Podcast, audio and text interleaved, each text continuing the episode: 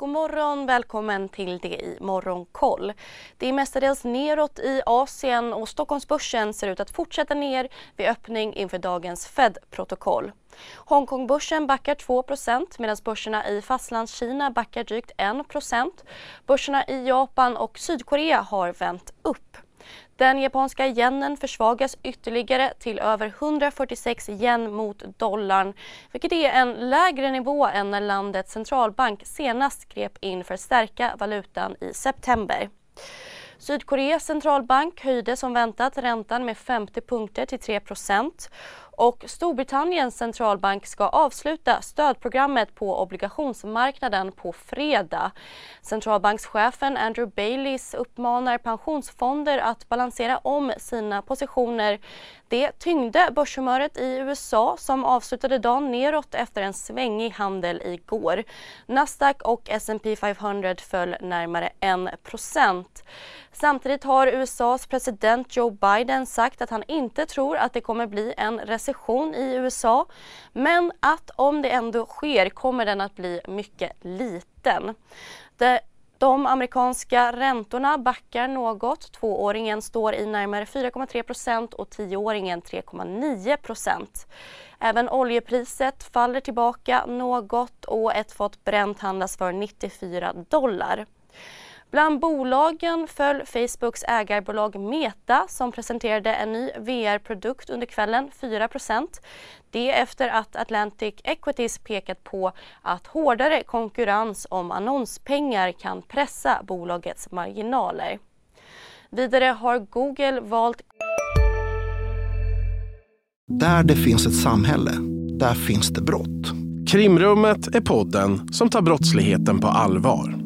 Jag bjuder in landets ledande experter och tar upp aktuella rättegångsfall för att begripliggöra den kriminalitet som kryper allt närmare. Du, alltså, du kan knäcka ett eller några gäng, men det kommer komma nya och så kan vi knäcka dem sen. Men att du ska knäcka allt forever, det kommer aldrig ske. Det är infinite gain. Lyssna på Krimrummet, en podd från Expressen med mig Kim Malmgren.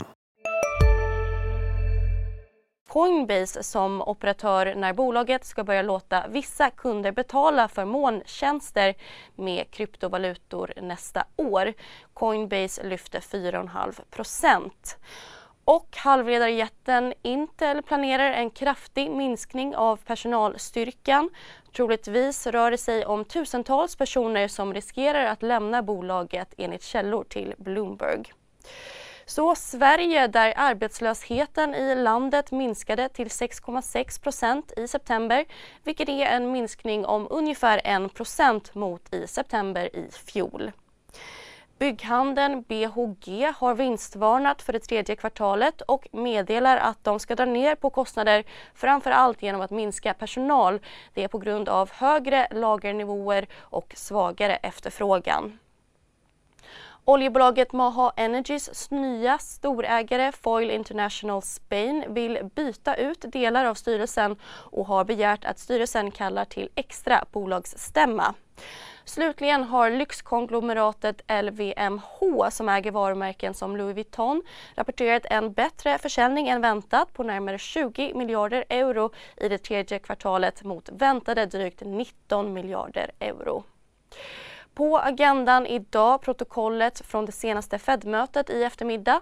Dessutom kantar Prosperas inflationsförväntningar klockan 8 och klockan 11 ska Moderaternas partiledare Ulf Kristersson träffa talmannen för att rapportera hur regeringsbildningen går.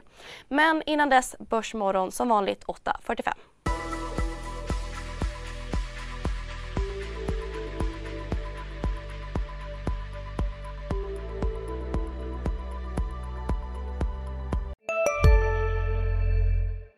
Har du också valt att bli egen? Då är det viktigt att skaffa en bra företagsförsäkring. Hos oss är alla småföretag stora och inga frågor för små. Swedeas företagsförsäkring är anpassad för mindre företag och täcker även sånt som din hemförsäkring inte täcker. Gå in på swedea.se företag och jämför själv. Hej, Synoptik här. Hos oss får du hjälp med att ta hand om din ögonhälsa. Med vår synundersökning kan vi upptäcka både synförändringar och tecken på vanliga ögonsjukdomar. Boka tid på synoptik.se.